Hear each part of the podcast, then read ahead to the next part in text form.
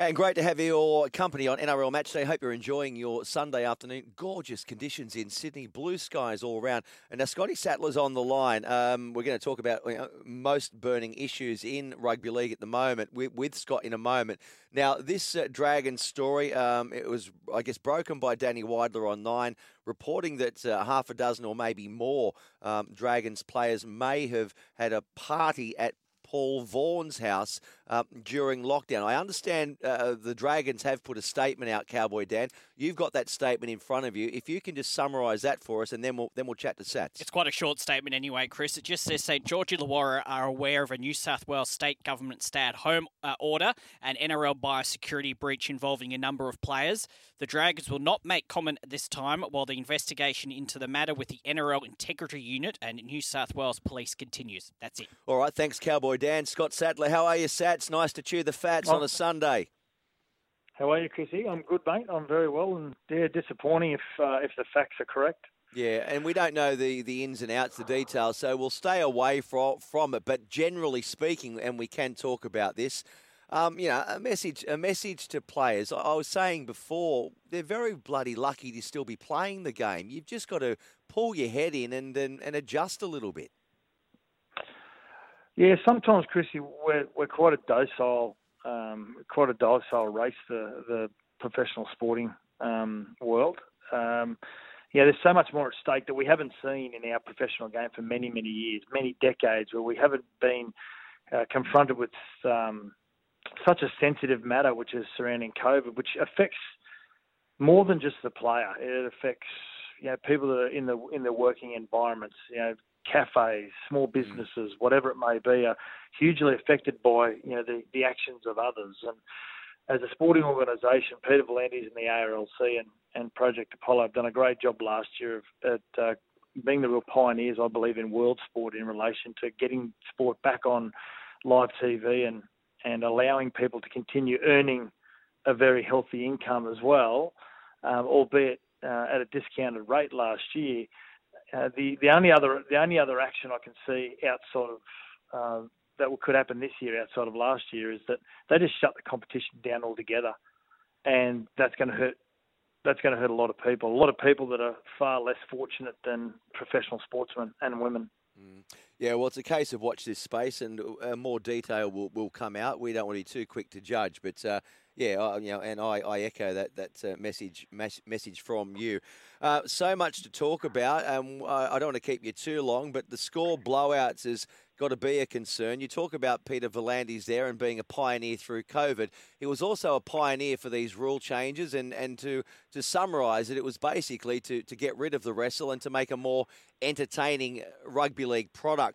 I question whether sixty-six nil, forty-four six, thirty-eight nil, and uh, another blowout on Thursday um, is indeed more entertaining. Well, it's entertaining if you love watching long-range tries and, and entertaining tries. Absolutely, um, I think we've we've got to try and find. You know, we keep using the word balance. We've got to find the right balance. So I'm got, I've got no doubt that he will find the right balance. Uh, yeah, the rule changes have made a significant uh, change to the game. I think some of those performances were not based on the rule change. I think it was just based on one team's inability to be able to compete with the other side, you know, go toe-to-toe uh, with an arm wrestle. Um, interesting, I'm watching uh, some activity from Christian Welsh on Twitter where he's asking fans about the modern game at the moment. He's sort of saying, um, and without, he's not begrudging the game, he's saying he feels that the grind has been taken out of yeah. the game, and it's hard to... to pull back momentum. Uh, well, we saw a real grind on Friday night between the Panthers and the Parramatta side. That was a real grind. And, yeah, those blowout scores don't look great, but, you know, Chrissy, we've been seeing, we've seen blowout scores for decades, probably not as often as what we're seeing at the moment, but we've seen blowout scores, you know, as long as I can remember in the game of rugby league, um, you know, even as far back as when tries were worth three points.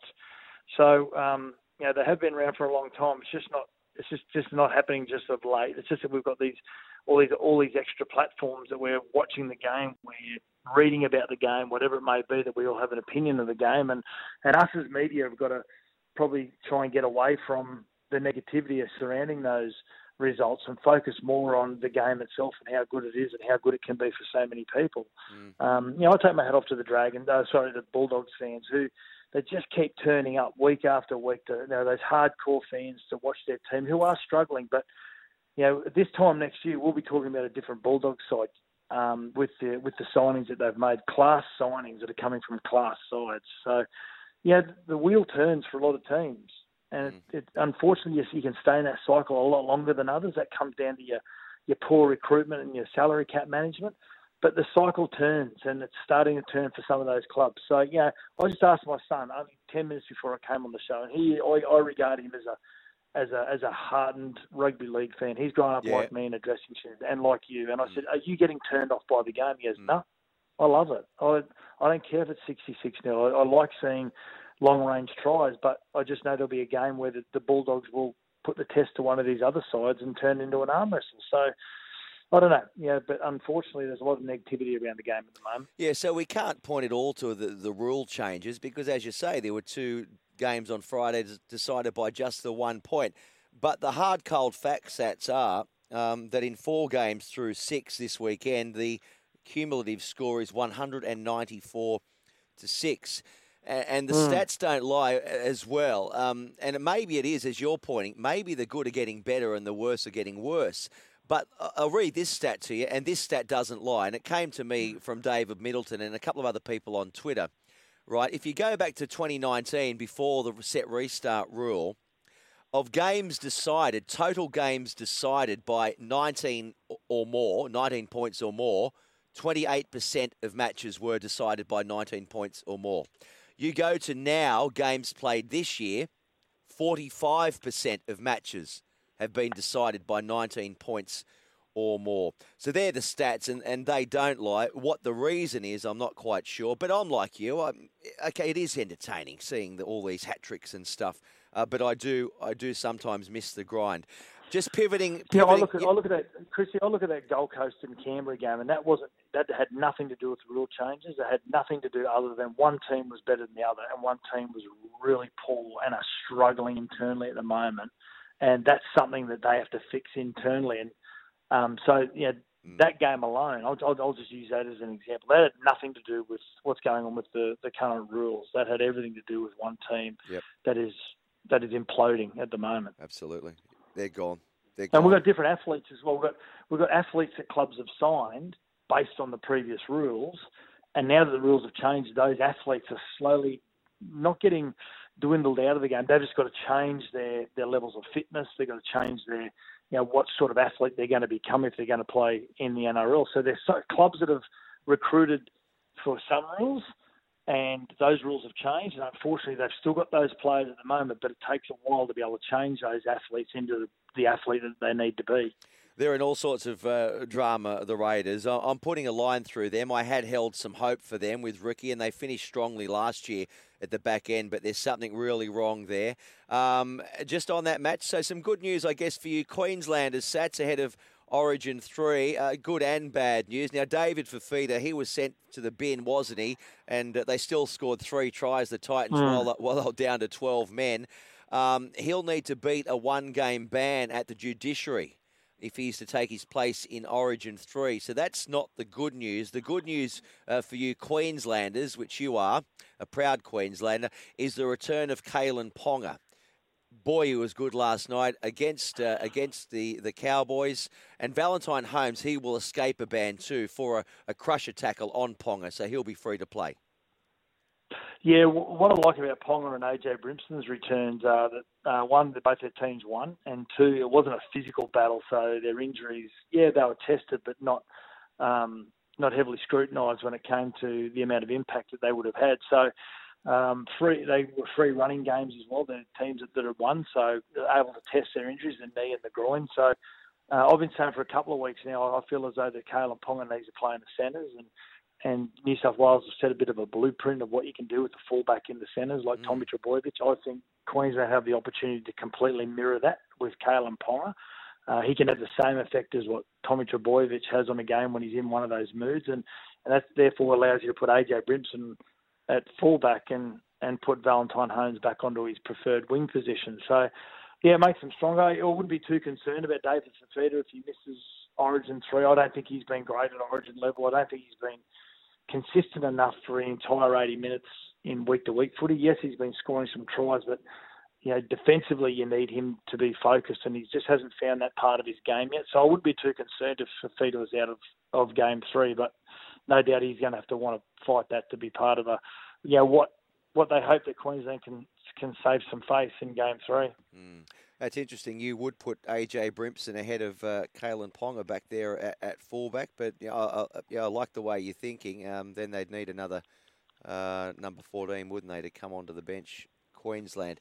Uh, New South Wales, and uh, Brandy has confirmed that Jerome Luai won't take his part, his place in Origin three, and he's all but confirmed that Jack Wighton will wear the six. I say all but confirmed because I think you just want to cool your heels a bit there. I want to see how Reynolds and Cody Walker perform today against West Tigers. What would your thoughts uh, be on uh, New South Wales fielding the Bunnies six and seven? Yeah, I think uh, Freddie won't upset the apple cart too much. I think you want to keep that core group together that has done a, an amazing job uh, over the last, not not the last two games, but three of the last four series. Yeah, he's been building up to this, Freddie, and He's, and timing's a bit, it's about, all about timing. Timing is everything at Origin. Queensland found it when they had a group of players that came through that are all, yeah, they're all about three years apart in age, and they've all played a lot of rugby league together as well. Um, you know, your Thaidays, your Tates, and your Hodges, and, and Corey Parker's all played a lot of rep footy together through the nineteens and twenties, and then you had Slater, Cronk, and and um, and Smith, who are all part of that that that junior Storm Pro, uh, process that they came through and all hit Origin together as well. So, uh, and then they had the mature players like Webke and Sivanasiva and, and Lockyer to guide them. This is what New South Wales are doing at the moment. Freddie's done a great job. I don't think you'll upset the apple cart. I think you'll leave White at six, and uh, which he just knows the process. He knows the combinations. He knows the calls. He just knows what the camp is all about. He knows what they need to do. And I think he'll just pick another seven. I, and I, I think it'll come back to relationships again. Going to camp, you want to be able to break down those those communications as quick as possible, and he has that with Mitchell Moses through the Lebanon coaching. Uh, he likes the way that he plays. He's a good goal kicker, other than missing that kick the other day to win the game. Good general play kicker as well. He's a running halfback like Nathan Cleary. So I I, I think the most like for like is is probably Mitchell Moses, um, and uh, when you compare him to Adam Reynolds. So I think it'll, it'll come more down to the, the relationship that he's got with Mitchell and how he can get his message quick enough through to Mitchell over a, a very short period leading into Origin. All right, mate. I appreciate your thoughts. Um, what's on for Sunday? You're doing any cooking? What are you doing? You fancy yourself in the kitchen? No. Yeah, I love my I love my I love my cooking. Um, my wife's a very very big sweets cooker. Like she she's cooking a lot of flourless chocolate cakes of late. Mm. You know, which actually doesn't have any chocolate in it. Funnily enough, the chocolate right. is avocado. It's like a hamburger without yeah, ham. And, Exactly. So, no, I'm calling this afternoon's game the uh, Bunnies up against Tigers. Of course. I can't. Of course. All right, mate. Yep. I appreciate that, Sats. Um, always good to chat, and thanks for giving us your time. See you, Chrissy. There he is, Scotty Sadler. Um, smart, smart man too. Uh, stick around. Now, I'm going to have Morgan Harper, the Manly centre, is coming up just after the next break. Uh, if you want some questions asked, Manly supporters, oh four five seven, seven three six, seven three six. Last chance for you uh, to put some questions on the board. I'll chat to Morgan Harper next.